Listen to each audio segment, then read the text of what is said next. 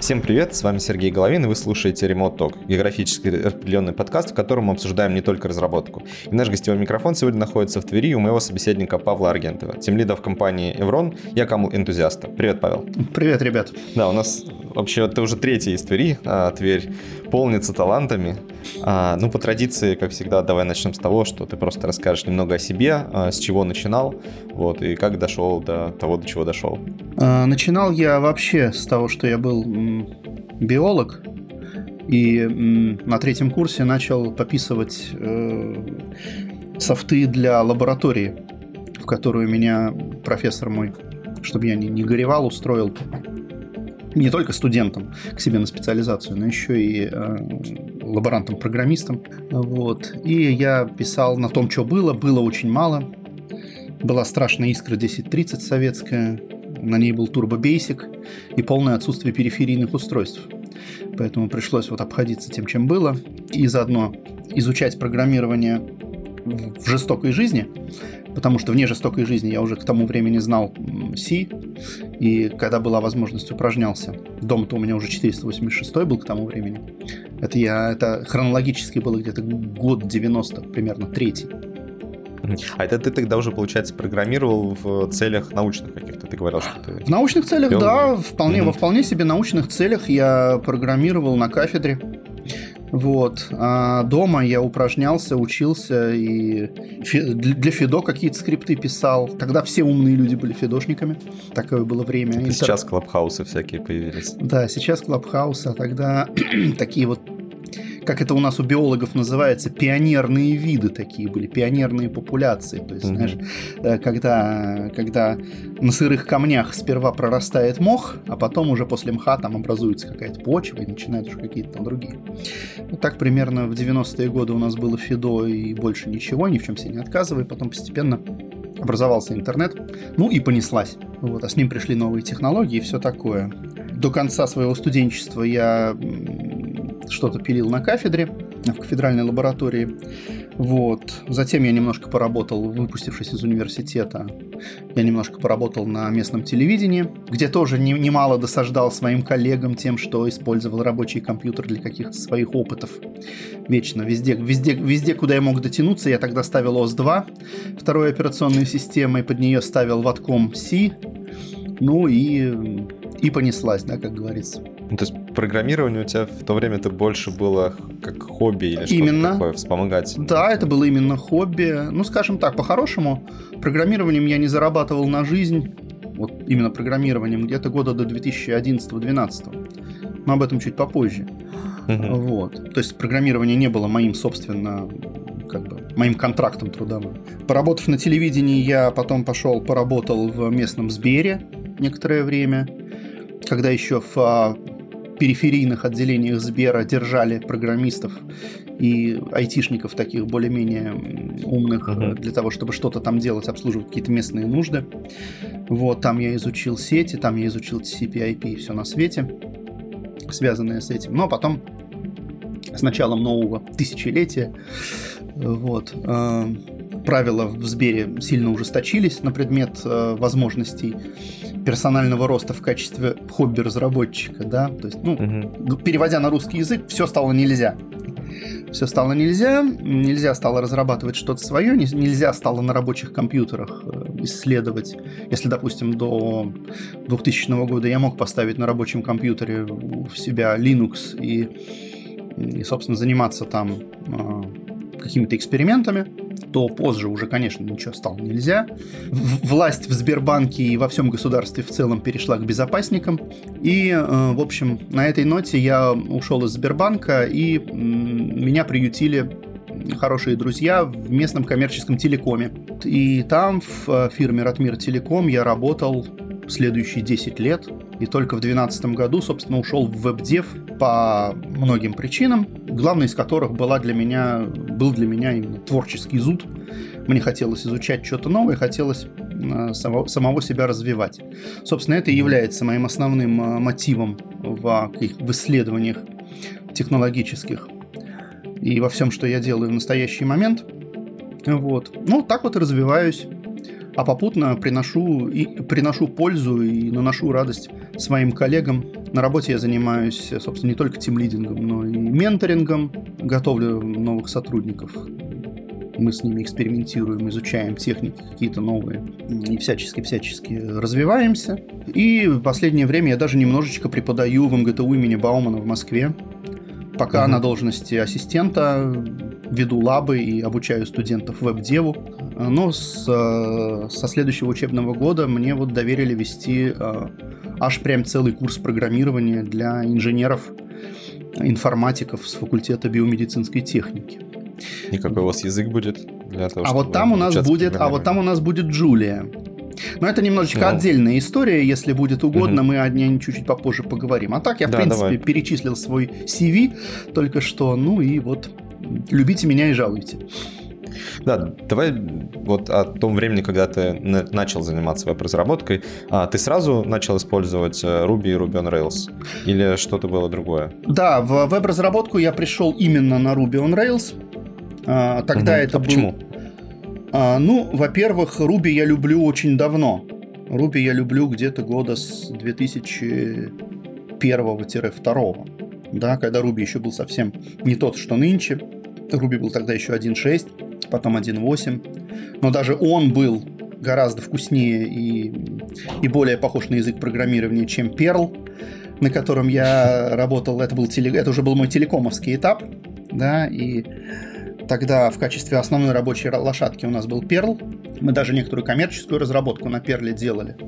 После Perl Ruby, показ... Ruby был ну просто языком программирования. Ну, это несложно. После Perl многие языки покажутся языками программирования. Вот, именно да, язык... Который можно читать. Да, да, вот именно, потому что Perl, мы знаем, что Perl при всех его плюсах, и у него, естественно, у Перла есть своя фанатская база, естественно, у Перла есть своя аудитория и свое, свое комьюнити, но не зря шутят шутку о том, что Perl это write-only language. И да, и, и прочесть э, спустя две недели свой код, написанный на Perl, даже если он с паттернами и совсем как следует, ну, проблематично.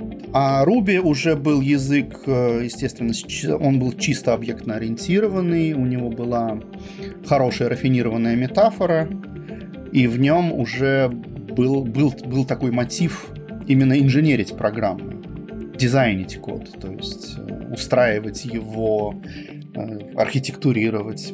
вот, и это очень нравилось, и, конечно, этого хотелось, и я этим занимался.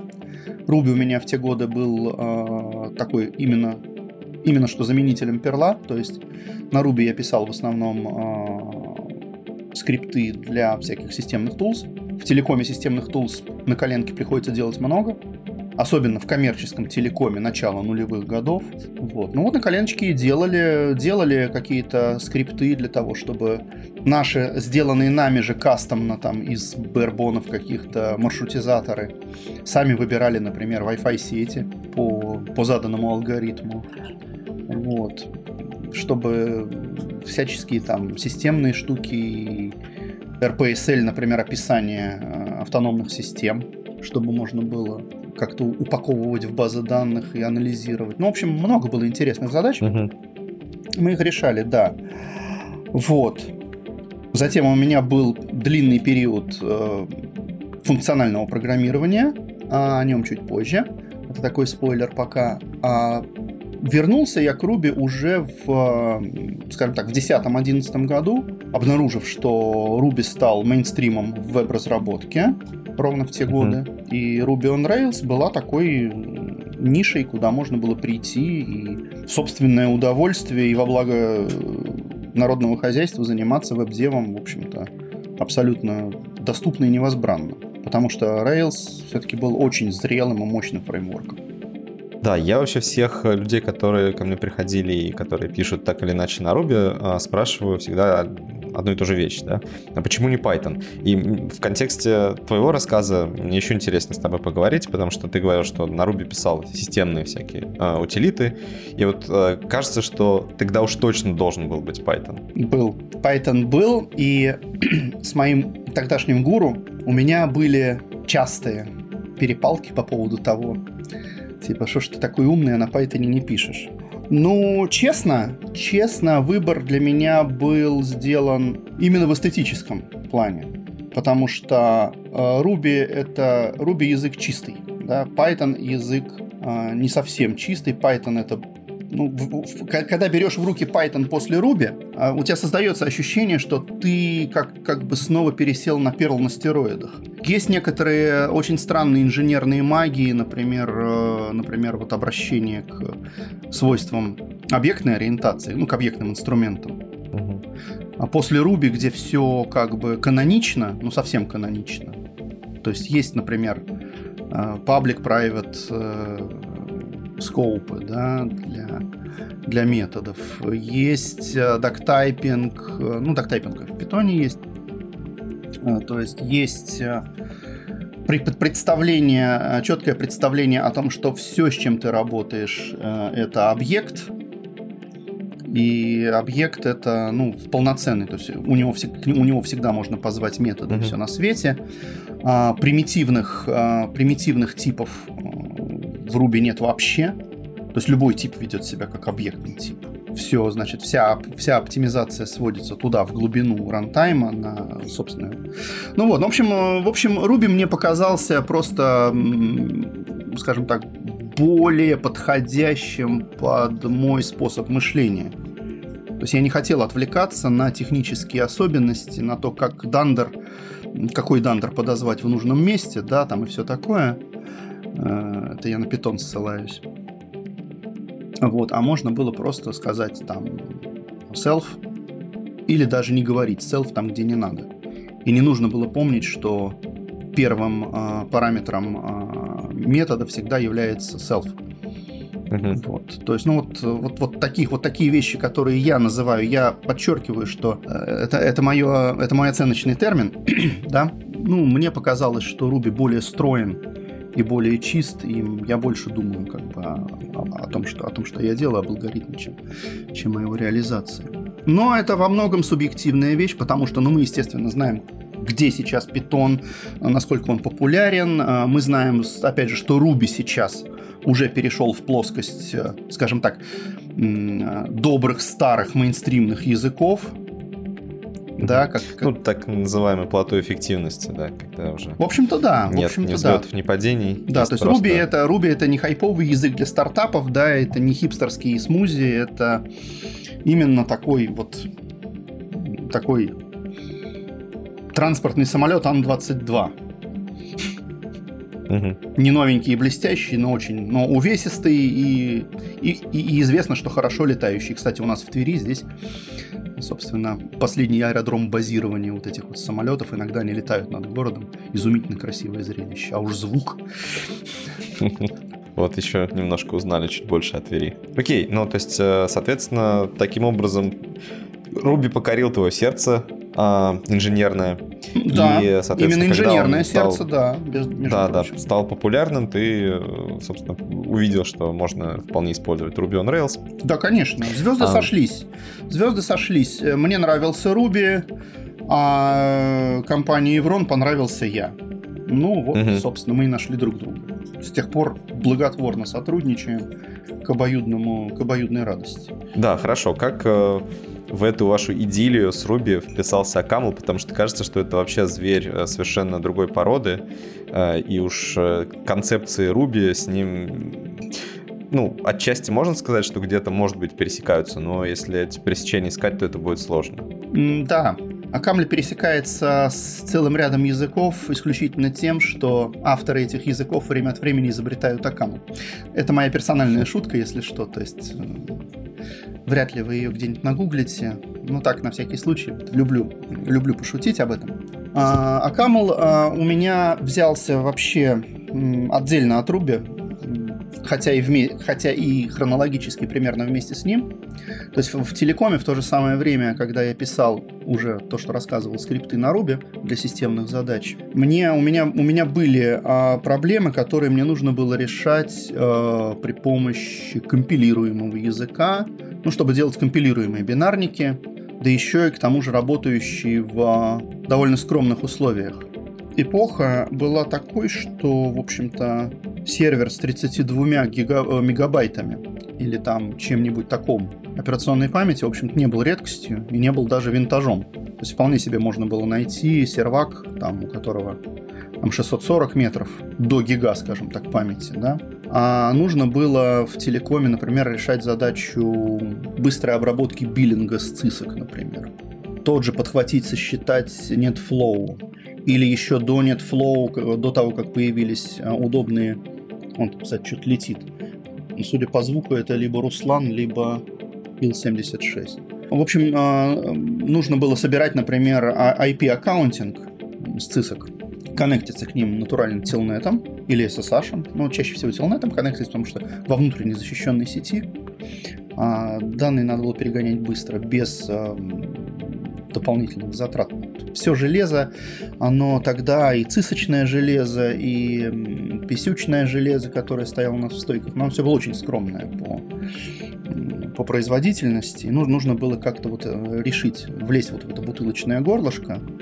И, естественно, нужно было выбрать что-то, на чем нужно, можно скомпилировать бинарник, и он пойдет, и будет работать эффективно. К тому времени я уже успел поизучать немножечко функционального программирования. Это было довольно причудливо. Я прочитал э, книжку Хёвенина Сепенина «Мир, э, Мир Лиспа». Ее uh-huh. и поныне можно найти у, библи... у библиофилов и букинистов, иногда даже в библиотеках.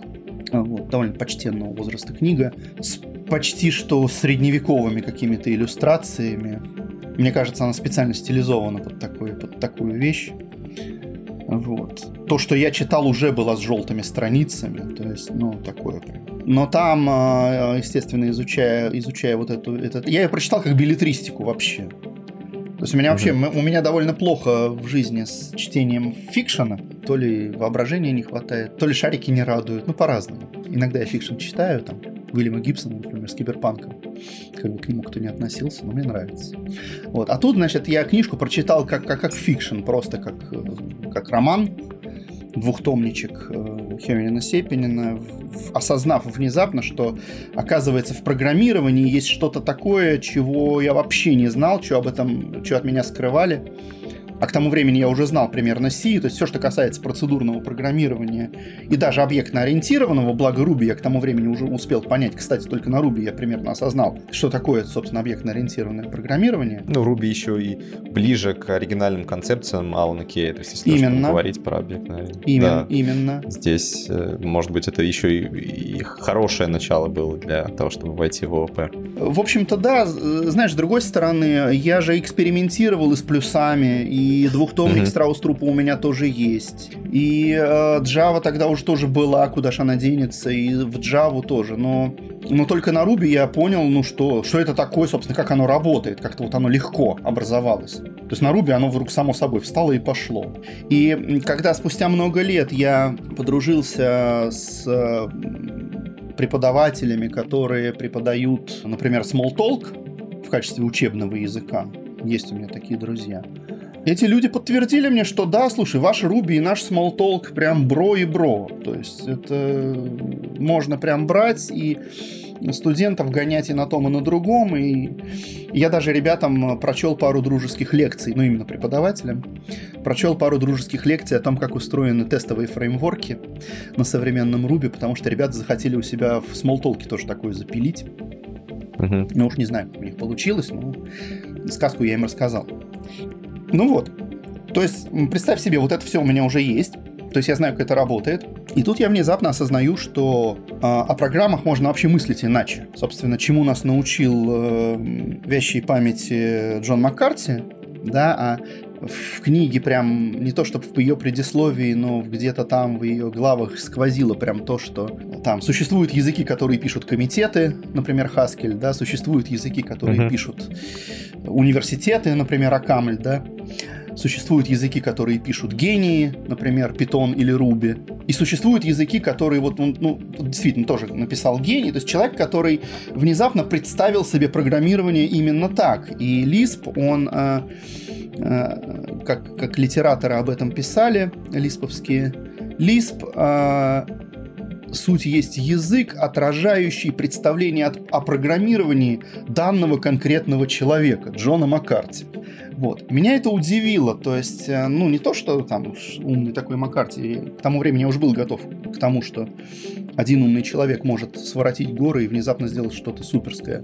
Потому что, ну, Linux уже был в конце концов, да, уже. Uh-huh. Тот же Ruby, я прекрасно знал историю того языка.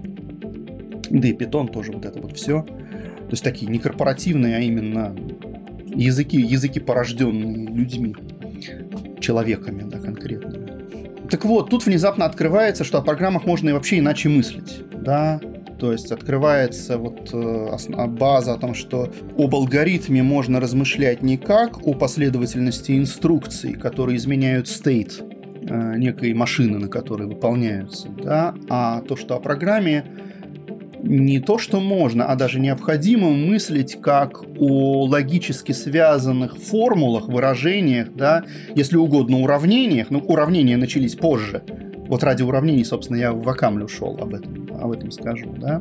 Но именно, что ты можешь размышлять об алгоритме как о логически связанной цепочке действий, которые зависят не от того, в каком порядке ты их э, расположил в файле, да, а от того, в каком порядке они сами вызывают друг друга. Плюс к этому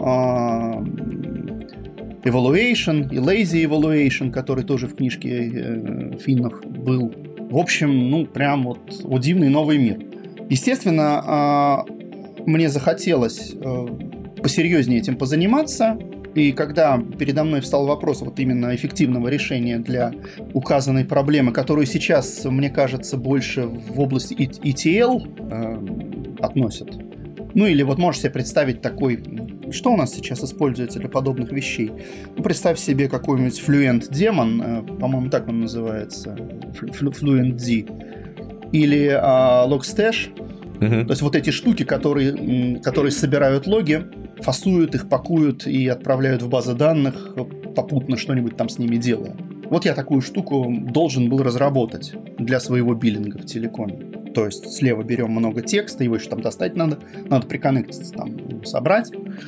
Его нужно распарсить э, и в один поток превратить. Я начал смотреть, что из функционального программирования я могу применить. И начал перебирать. Значит, меня интересовала компактность, меня интересовала производительность и функциональный стиль. Итак, смотрим. Смотрим, э, видим Lisp. Что у нас из Lisp под рукой? Под рукой у нас из Lisp схема. К тому времени... Ну, Common Lisp еще. Common Lisp, да, но Common Lisp э, проиграл в тендере практически сразу, потому что что-то тогда рабочего Common Lisp вот именно, чтобы можно было запустить и работать, я не нашел. Может быть, плохо искал, может быть, просто тогда еще не было в открытом доступе чего-то такого, что есть сейчас. Может быть, мне кажется, в принципе, тогда, наверное, Common Lisp, он тоже такой был довольно большой Lisp среди да. всех альтернатив. Да. А, к тому же, угу. понимаешь, когда я по поизучал схему, которые, создатели которых хвастались, знаешь, чем? У нас вся спецификация языка занимает меньше страниц, чем введение к специ... вступление к спецификации Common Lisp. Ну, это тоже достижение, вот, вот, довольно вот. существенно. Да. да, это цитата, это прям цитата тебе из документации оттуда. Вот, э, схему я изучил. Э, на, на Гиле, по-моему, я немножечко попрограммировал под гном, попытался что-то сделать, но в результате мне показалось, что слишком уж нестабильна она для того, чтобы впрот ее уж слишком экспериментально. Плюс еще делаем поправку начала нулевых, то есть у нас еще нет современного, современной интернет-медии такой, чтобы можно uh-huh. было вот куда угодно найти, найти подходящий дискорд и быстро там спросить.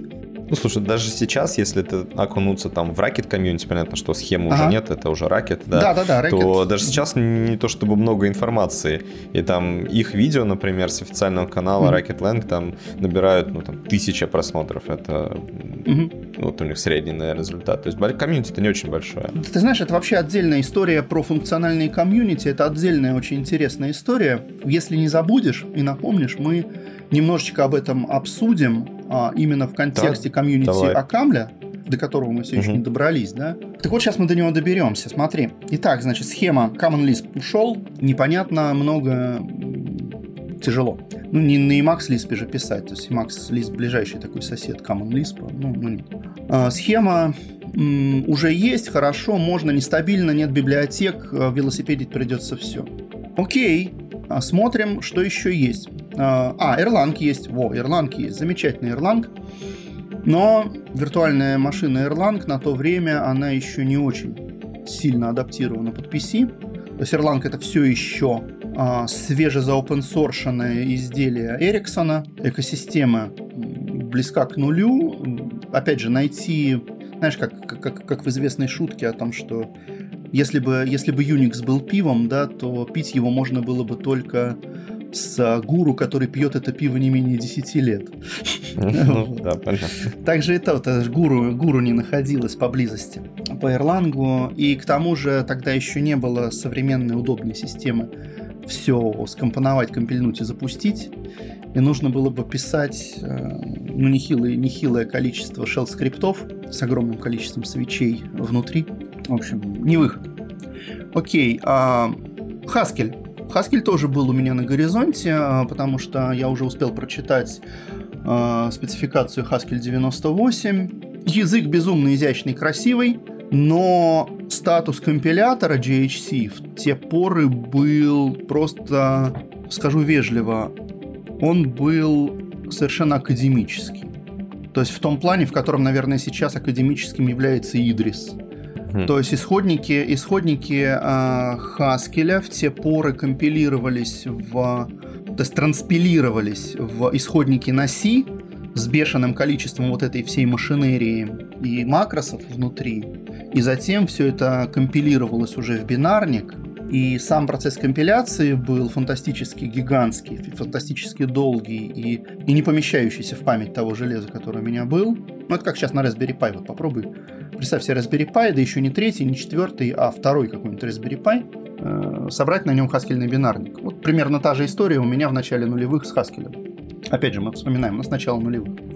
Вот. И в конечном итоге, э, но синтаксис понятен, синтаксис мы уже разобрали, мы уже разобрались в том, что программы можно, о программах можно не только мыслить функционально, как Lisp нас научил, а еще и можно представлять себе программы в виде уравнений, то есть логика еще более понятна, синтаксис, в отличие от Lisp, который есть чистая, э, чистая AST, у нас появляется синтаксис, и этот синтаксис изящный. Изучаем, изучаем pattern matching в это время, значит, э, что такое destructuring, разбираемся. Все это, все это в моей жизни совершенно происходит эм, совершенно самоучкой, естественно. Гуру у меня не было. Гуру, в принципе, гурство.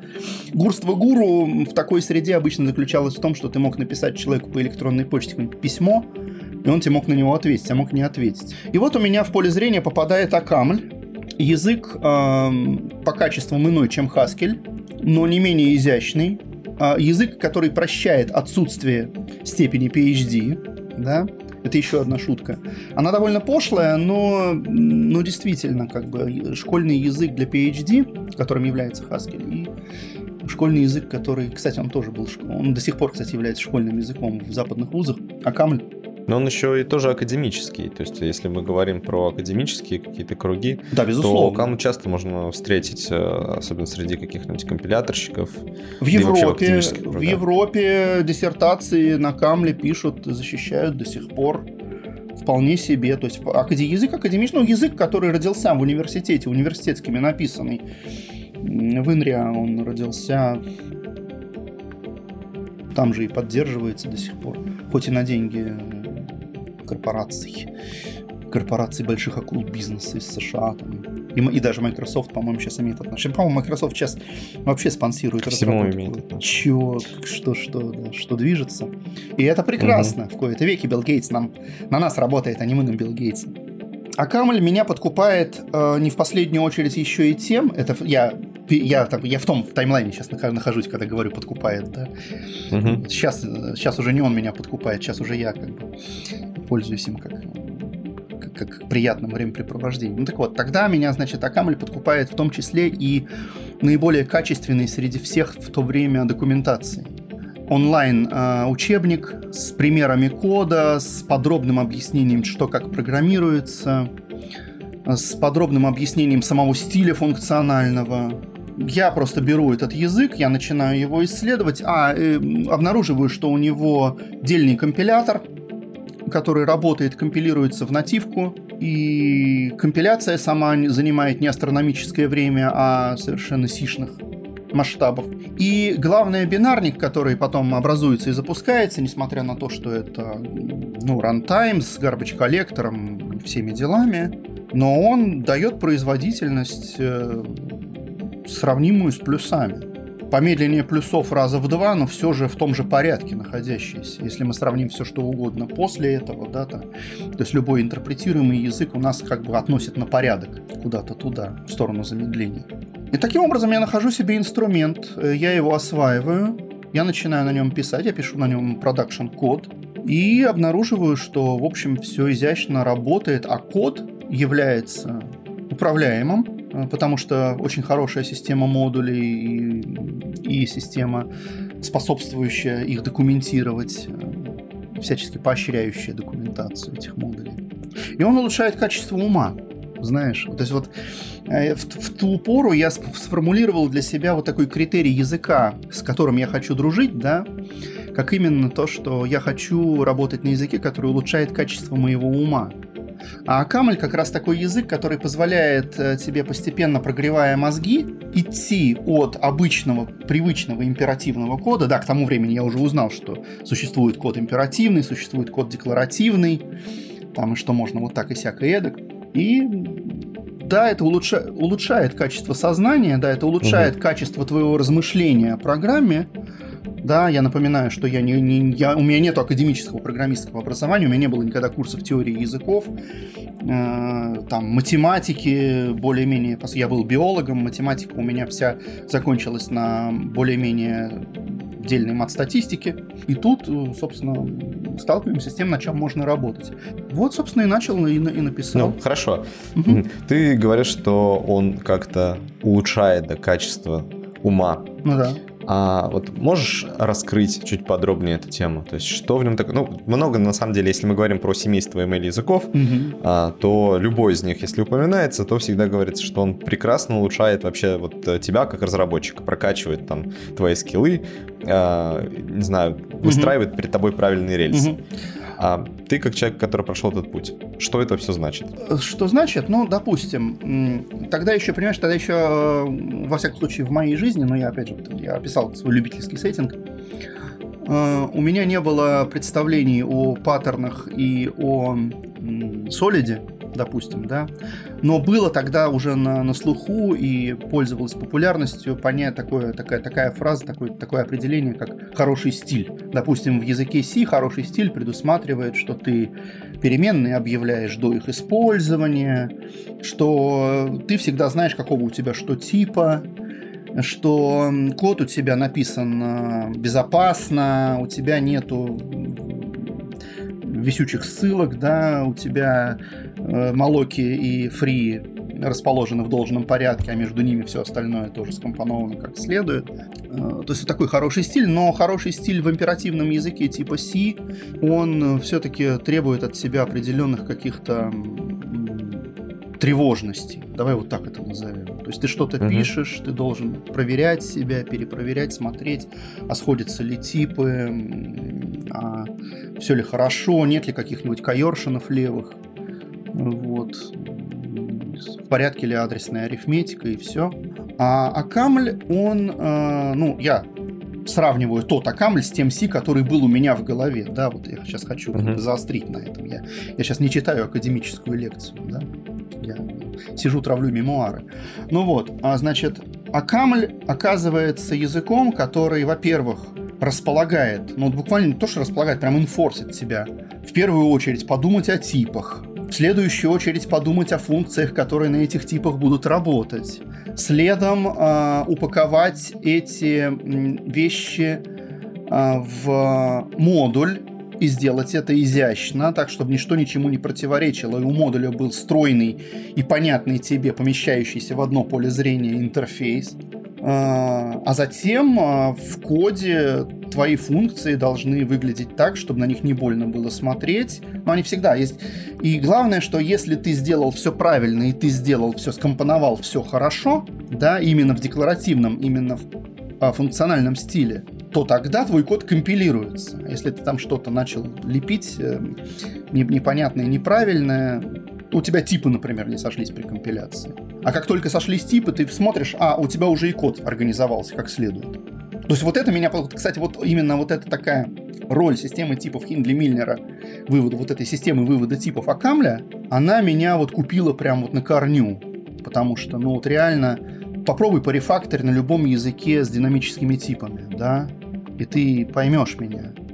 То есть, э, а тут, собственно, оно само все за тебя делает. К тому же уже тогда я пользовался редактором Emacs, и в Emacs уже тогда была очень хорошая поддержка Акамля, и можно было сигнатуры типов, все такое смотреть прям по ходу, и да даже если не смотреть, компилятор, хоть акамлевский компилятор традиционно не считается самым дружелюбным, потому что по, по нынешним-то временам, но все равно получить дельную ошибку о нисхождении типов э, от акамлевского компилятора было куда удобнее, чем получить секфолд от, от скомпилированного, но не пошедшего бинарника на C.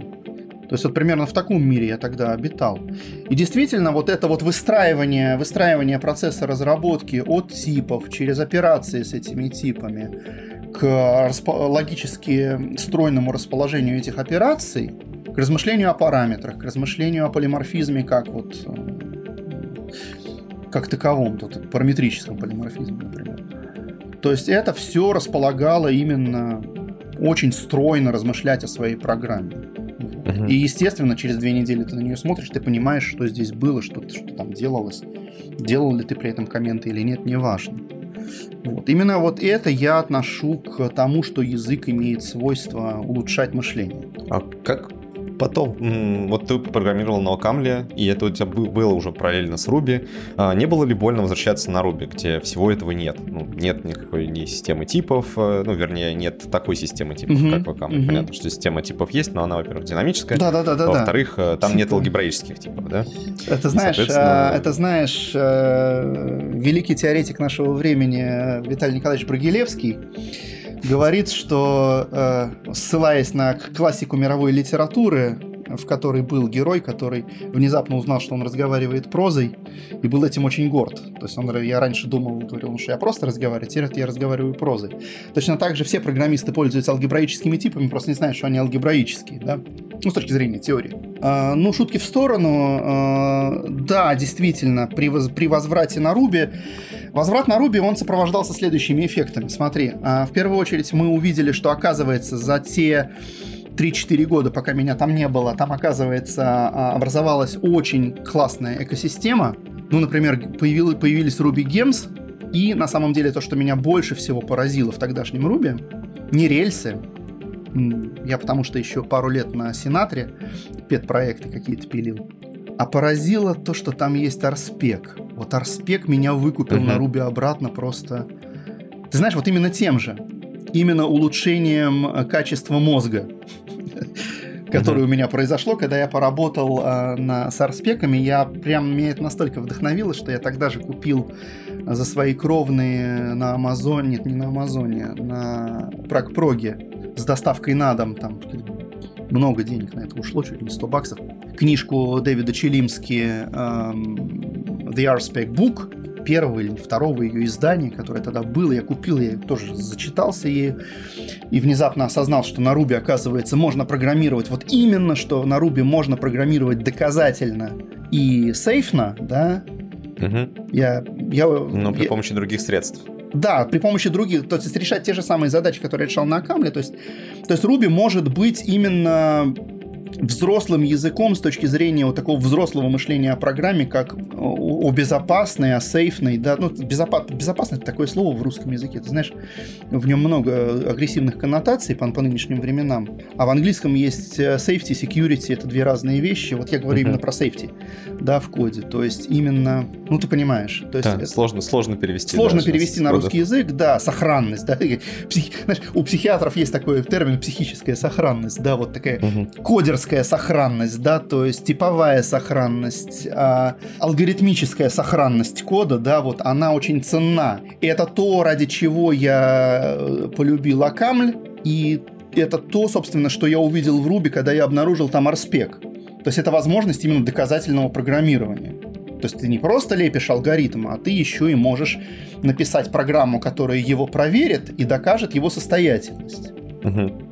Это интересно, потому что ровно сегодня, э, сейчас попробую связать все это воедино, ровно сегодня э, Андрей Штальц, это такой разработчик, который больше про фронтенд, э, написал твит, где он скинул ссылку на issue, в котором описал свое отношение к разным противопоставляющимся вещам, типа функциональное программирование, ООП, строгая типизация, динамическая, вернее, статическая типизация, динамическая типизация, потому что бывает строгая динамическая, да? А, ну, и, соответственно, такие Всякое вещи, и он как раз предложил взрослую такую взвешенную инженерную позицию, что э, ну, не стоит упарываться, и, допустим, если у нас есть там статическая типизация, не стоит считать, что вот это единственный правильный путь. И, условно, он там говорил о том, что иногда функциональщики, они очень сильно упарываются, и помнят про то, что важно э, верифицировать свои программы, но не помнят, забывают про то, что иногда еще важно иметь возможность сделать что-то гибко и быстро, mm-hmm. то есть иметь какие-то удобные инструменты. Mm-hmm. И вот интересно, что мы сейчас как раз с тобой обсуждаем, что ты с одной стороны видел в Окамле определенные ценности, потом видел эти же ценности в Руби, которые совершенно по-другому работали. Mm-hmm. И кажется, что вот э, возможно умение совмещать вот это где-то гибко, где-то безопасно, это вообще самое, самое правильное умение любого разработчика. То есть важно понимать, где что нам нужно. Безусловно, да, безусловно, потому что, видишь ли, я уже не молодой программист, 30 лет в профессии, дай бог.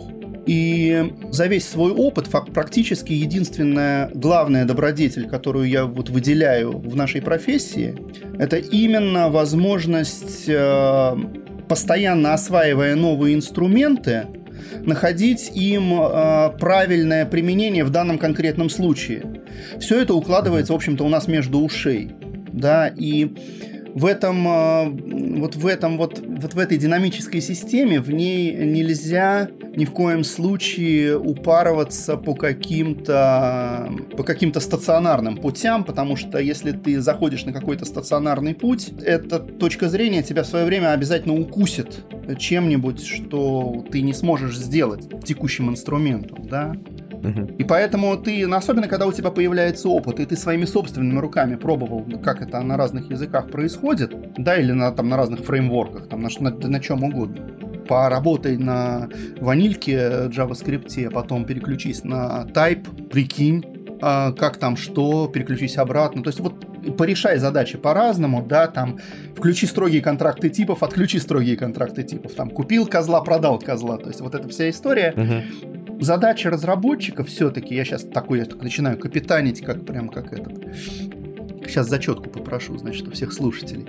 А, разработчик должен уметь из всей своей э, кучи билиберды, которую он в голову насобирал, найти оптимальное решение, оптимальный инструмент под задачу в данной конкретной ситуации. Сколько бы ты там не знал прекрасных вещей, как бы ты не любил Spring э, джавовский, да, ты не сможешь на нем решить все свои задачи то же самое ты не можешь, не, не сможешь запрограммировать на Haskell все, что ты, все, что ты любишь. Или, захочешь, или от тебя потребует кто-нибудь. Например, например, бизнес какой-нибудь, да?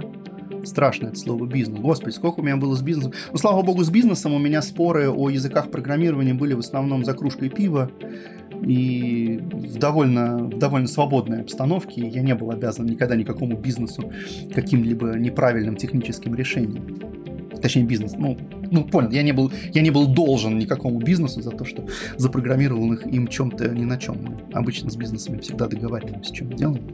Еще, блин, договаривались. Я начинал программировать для бизнеса в те годы, когда бизнес еще на джипах ездил, и поэтому ну, интересы, интересы заказчика нужно было учитывать э, по-любому. Вот, э, кстати говоря, о сегодняшнем дне, да, вот и про бизнес, а в Роне у вас э, как-то используется что-то помимо Ruby? Допустим, вот твой опыт а, в Окамле, он как-то пригождается на проектах либо прямо, либо косвенно, то есть как угодно? Очень косвенно. Ну, во-первых, мы сейчас вообще... Э, давай, давай, скажем так, давай мы э, раз, разделим этот вопрос на два. Угу. Значит, э, раздел номер раз, раздел концептуальный, да, что мы что мы думаем о применении Акамля в текущей экосистеме разработки. Я пока так вот оставлю этот вопрос. Что прозвучало слово Акамля, прозвучало вот это представление. Окей. А, вопрос второй. А, Че как Эврон? Эврон сейчас это многоязычная компания. Эврон уже несколько лет как не является строго Ruby on Rails командой. Эврон разрабатывает на Rust, Эврон разрабатывает на Go, Эврон разрабатывает на Python, Эврон разрабатывает на Ruby, Эврон разрабатывает на диалектах JavaScript, из которых ближе, чаще всего мы используем TypeScript и реактивные фреймворки, и в общем, в общем все мы умеем. Покупайте наших слонов. Что дает Акамль мне сейчас? У меня нет возможности программировать на Акамле в продакшн сейчас потому что в нашей экосистеме нет достаточного количества людей, которые смогут потом поддерживать код. А это как бы совсем не последняя э, история про принятие архитектурных решений да, или языковых решений. Вот. А, но, как в том, опять же, советском анекдоте 80-х годов, то есть бороду-то я еще сбрею, а умище-то куда девать? А навыки, приобретенные при работе с, и приобретаемые, я же до сих пор делаю какие-то хобби, игрушечки свои, там, проектики, pet проекты какие-то себе пилю на камле, чтобы пальцы не забывали, чтобы мозги там не вяли. А, вот эти знания, которые, и к тому же функциональное программирование живет, развивается, происходят какие-то встречи, какое-то общение, знания, которые набираются при работе с функциональным программированием, вообще и с Акамлем в частности, они помогают очень неплохо инженерить код, ну, например, на том же Ruby, поскольку Ruby позволяет писать во многих стилях, в Ruby множество функциональных примитивов. Да сейчас вообще, в принципе, не найдешь языка программирования, в котором не было бы функциональных примитивов, там куда ни плюнь, хотя бы в MapReduce попадешь обязательно. Ну, в современных уж точно, да. Да, конечно. Может быть, Java еще пытается как-то перестроиться под мультипарадигменную концепцию, mm. но это не очень хорошо получается, насколько я Я слышу. очень плохо знаю, что творится в Java, поэтому тут как бы даже комментировать побоюсь. К тому же у меня есть друзья, которые являются не только, не только хорошими Java-программистами, но при этом еще мастерами спорта по боксу, поэтому я при, предпоч... Они могут не принять твою точку зрения. Да? Предпочту не... Предпо... Нет, я предпочту осторожно, так сказать, помолчать на эту тему. Угу. Вот. Что касается Ruby, вот прямо сейчас я очень активно а. Пользуюсь сам, Б. Обучаю студентов и В. Обучаю своих стажеров и коллег, которые приходят ко мне на доподготовку. Да, у нас такая, я вот сейчас, то, то чем я сейчас занимаюсь в Эвроне, это такая песочница, в которой мы одновременно пилим корпоративный, э, корпоративную ERP-систему, и одновременно с этим это песочница по экспериментам и развитию, собственно, ума программистов. Сейчас, если ты спросишь, чем я занимаюсь сейчас, в основном я сейчас занимаюсь развитием ума программистов.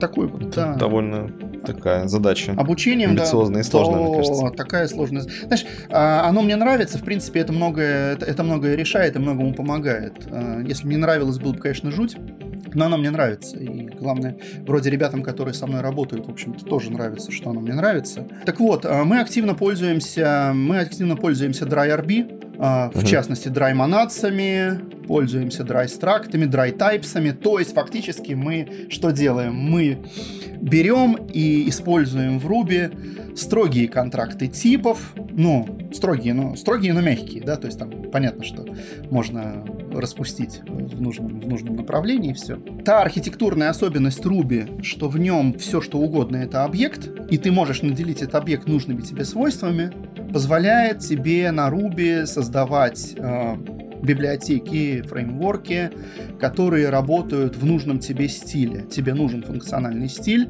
ты работаешь на Ruby в функциональном стиле. И это там легко и изящно. Там map, reduce, yield, э, лямбды, красивые, многострочные, любой сложности и вложенности лямбды ты можешь в Ruby лепить пожалуйста, на здоровье, лишь бы потом прочитать смог.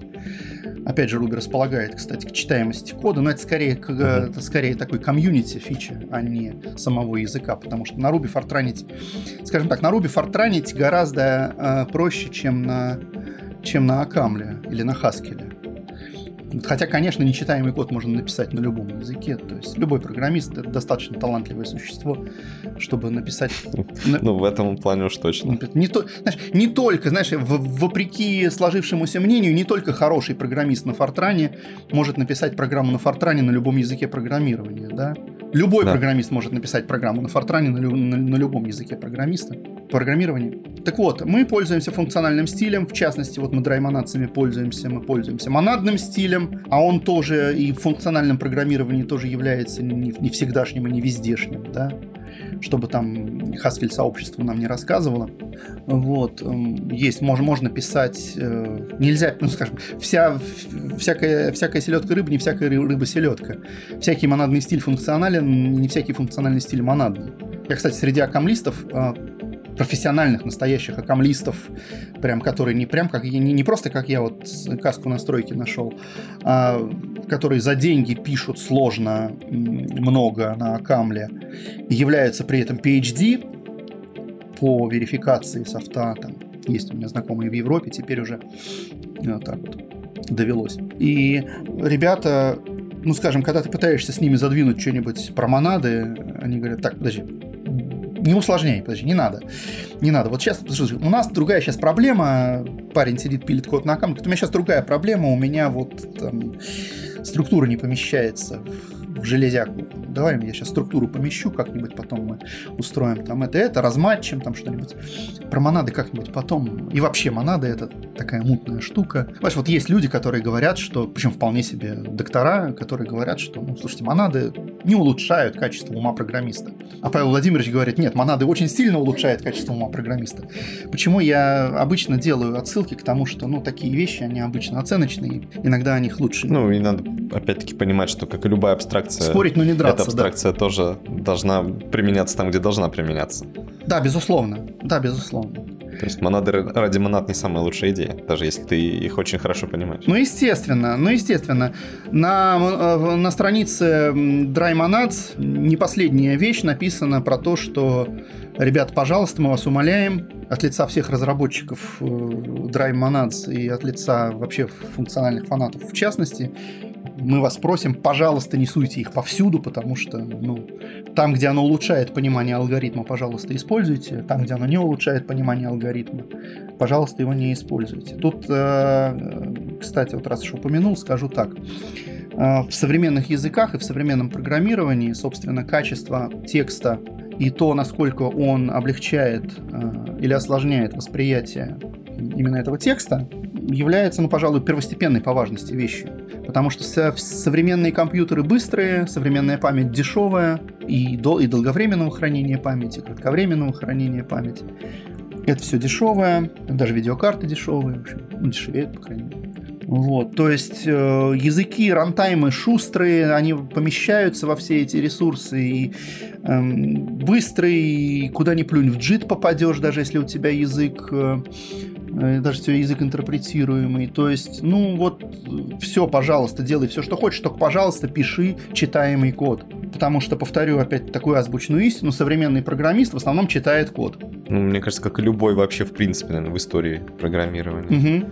Ты знаешь, я своих э, подопечных, которых я воспитываю, я подтролливаю иногда тем, что рассказываю им про то, что программисты на самом деле гораздо более гуманитарии, чем они о себе думают. Потому что современный программист постоянно работает с семантикой, с синтаксисом, с грамматиками, с, ну, в общем, с языком работает.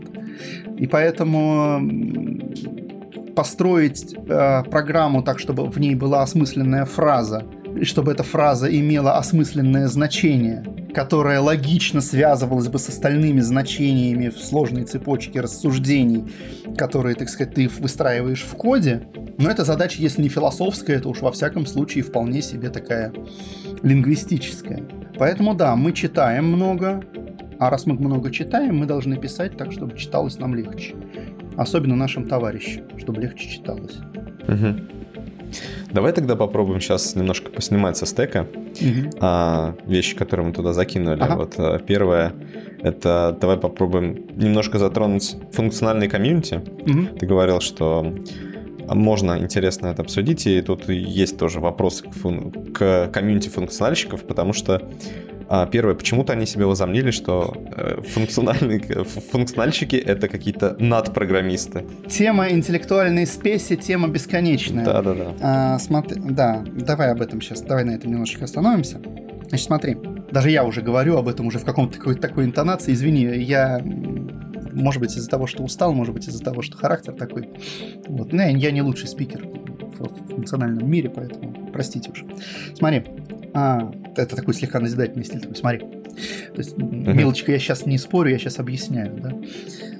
Это героиня, героиня Мэгги Смит в а, «Аббатстве Даунтон», по-моему, так, такую фразу говорил. Ну вот, а, значит, а, людям нравится, когда про них хорошо думают.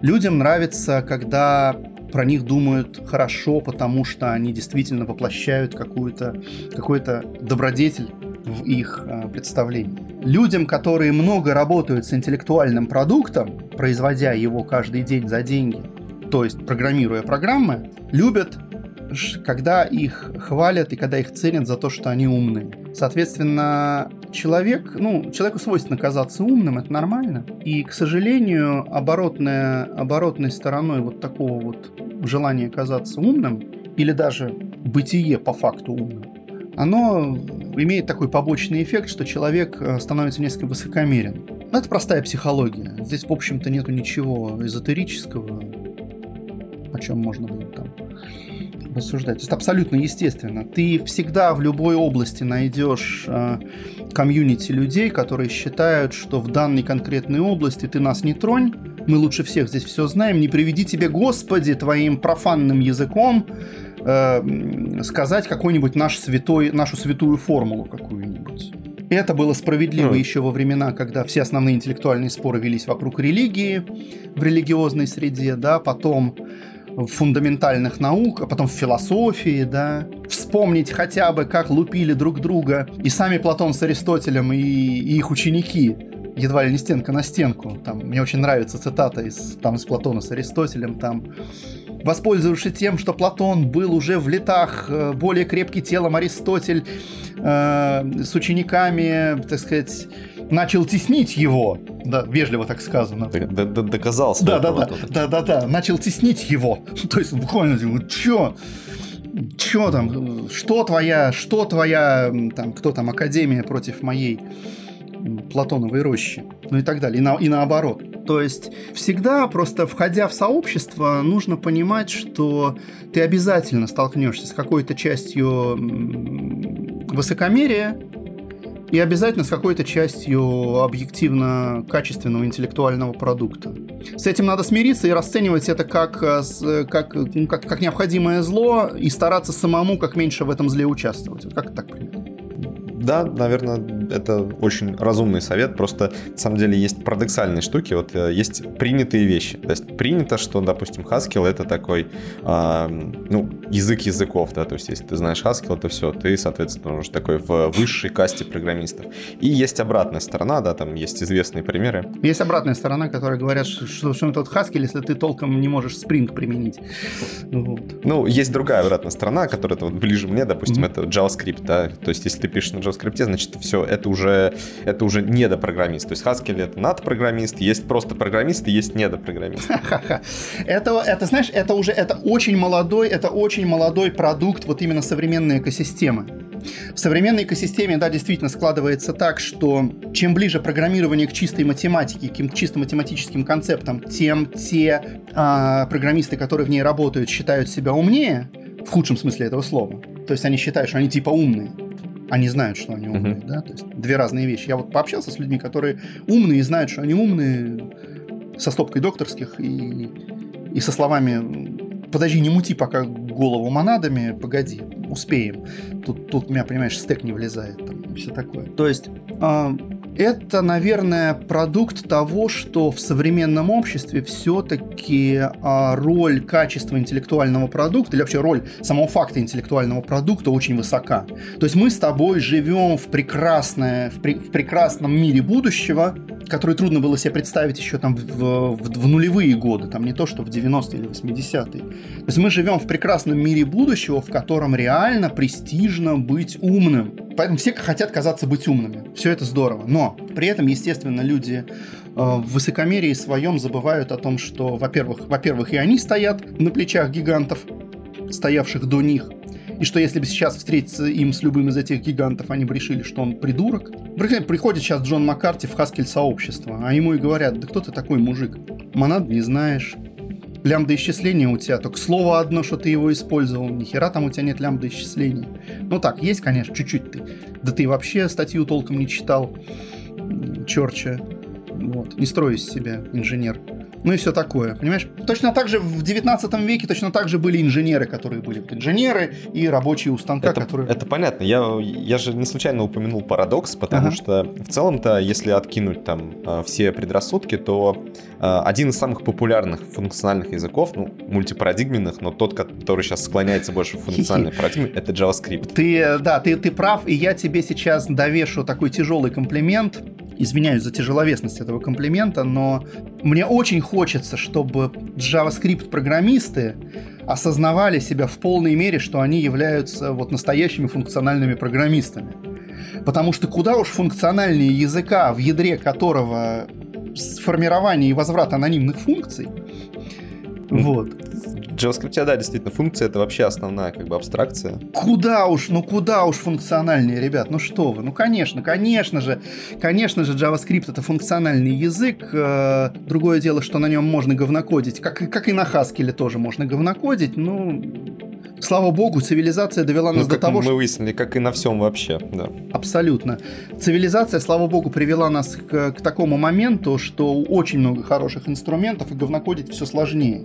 И линтеры у нас есть, и литература, и конференции, и тусовки, где тебя всяко научат. Э, нет, не только А плюс Б написать, а еще и красиво это написать. Ну, то есть, конечно, чванство и, и спесь, она просто мешает жить, и чем легче ты сам от этого можешь э, избавиться, тем, тем, тем лучше. Тут история про то, что, видишь ли, вот когда ты в любое сообщество входишь, вот эта вот попытка тебя отделить вот это чванство от, от реального знания твоего собеседника или того кому комьюнити, в котором ты находишься, она иногда очень дорого стоит.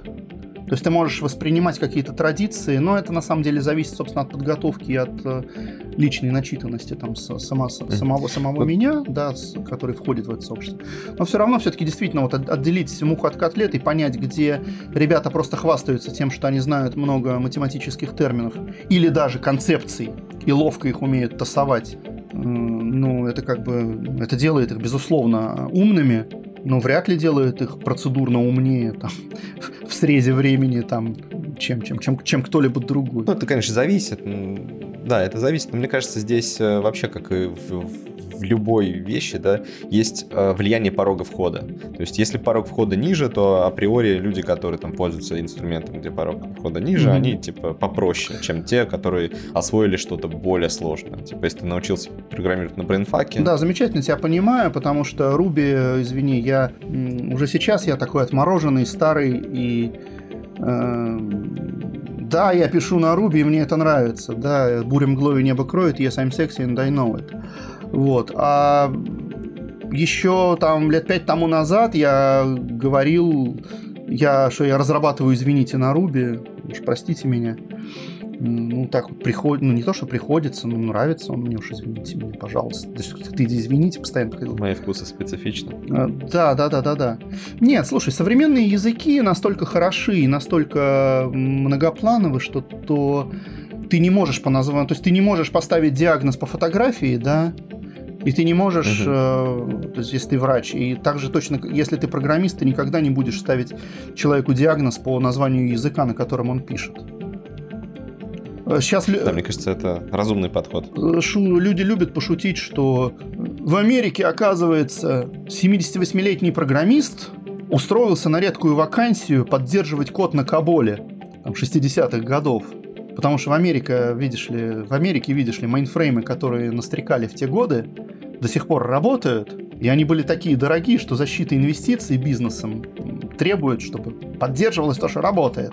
И тут внезапно 78-летний мужик, оказывается, прекрасно шарит и на этом кабуле просто оп, пальцы поставил и пошел. И работает. Так же и здесь. Но мы же не можем сказать, что Кабол там, хуже. Да нет. Кто хуже? Что хуже, теория категорий или дискретная алгебра? Я ничего не понимаю в математике, поэтому то, что я сейчас сказал, это это, просто, это был просто такой, это был, это был э, ГПТ-2, да, это была нейромедуза только что, то, что я сейчас сказал, да. То есть, э, что лучше, да, квадратное или деревянное? То есть, окей. Угу. Что лучше, математика или программирование? Недавний срач в Твиттере что круче, математика или программирование? Ой, я как-то пропустил этот срач, интересно. Э, блажен что, же, что блаж... комьюнити бл... решила? Блажен ты, блажен ты, что пропустил его. Э, потому что не на шутку схватившийся слон с китом, э, Коняев с Брагилевским. Ой-ой-ой. Вот. Э, то есть показали лишь то, что не всякий математик хорошо знает программирование, хорошо понимает программирование, да, и не всякий программист хорошо понимает, не всякий монстрический программист, абсолютно гениальный, э, может понимать математику.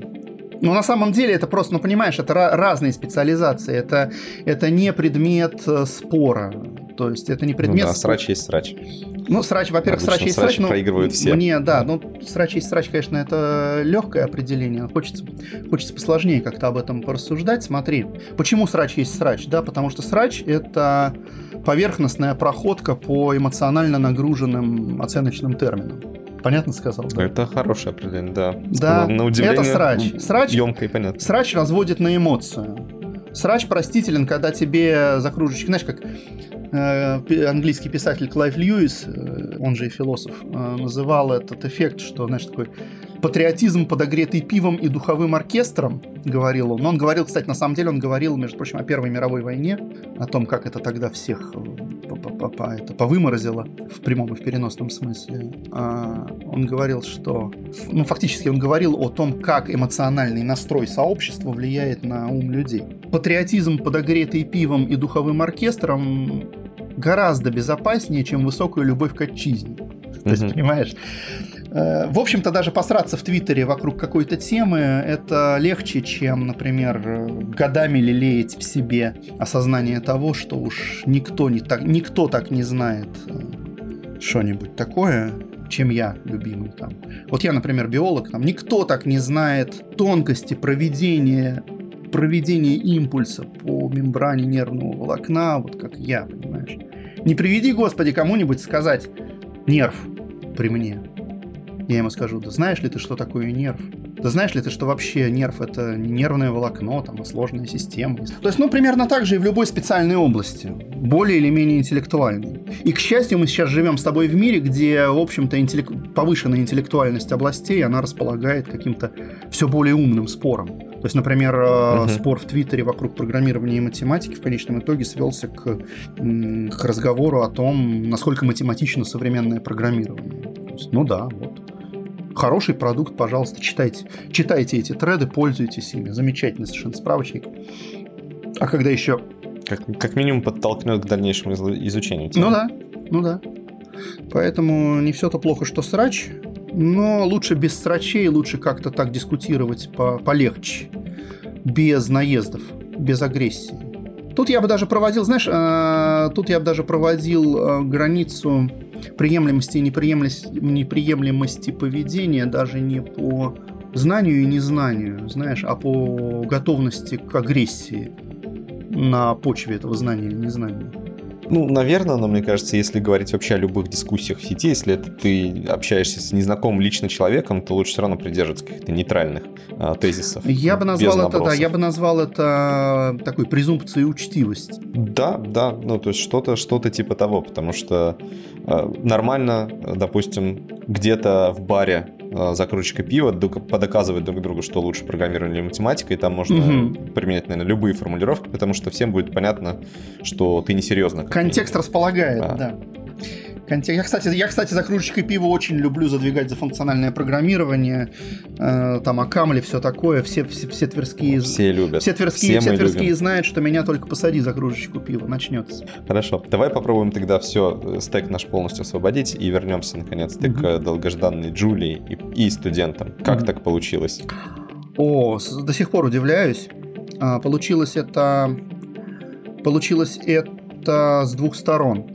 А, с одной стороны, а, любезнейшие, э, любезнейшие абсолютно умы с факультета систем управления сетей кафедры ИУ-6 МГТУ пригласили на мою компанию. Еврон пригласили по, посотрудничать в образовании студентов, да, началось все с того, что преподаватели кафедры заинтересовались нашими Ruby метапами, а в МГТУ как раз э, есть курс э, веб-дева, который как раз на Ruby.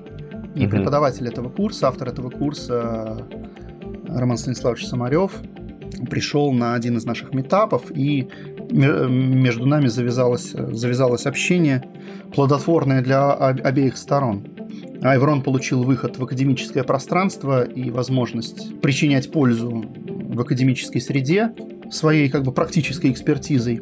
Э, к тому же нашелся фрик, который согласился поучаствовать во всем этом процессе деятельно. Вот ваш покорный слуга. Ну, я, я конечно, все, все, все, что я сейчас говорю, это иронично, ни в коем случае не принижая никакую из сторон. Так вот, мы, мы подготовили и прочли лекцию в МГТУ о, о Ruby и о качестве кода в Ruby, об инструментах контроля качества кода в Ruby. А, этот пробный шар оказался удачным, и а, кафедра пригласила меня а, работать ассистентом и натаскивать студентов на лабораторных работах а также занимаясь с ними курсовиками и всяким таким, и летней практикой, и всем-всем-всем. То есть всячески наделять их опытом из практической коммерческой разработки, чего по, по мнению коллег э, из МГТУ было недостаточно студентам на этом курсе, просто так в родных стенах. Естественно, э, всегда МГТУ имени Баумана ищет возможности выхода на практически работающих и коммерчески разрабатывающих агентов каких-то компаний. Не один Еврон там у них работает, но Еврон гордится тем, что сотрудничает с МГТУ.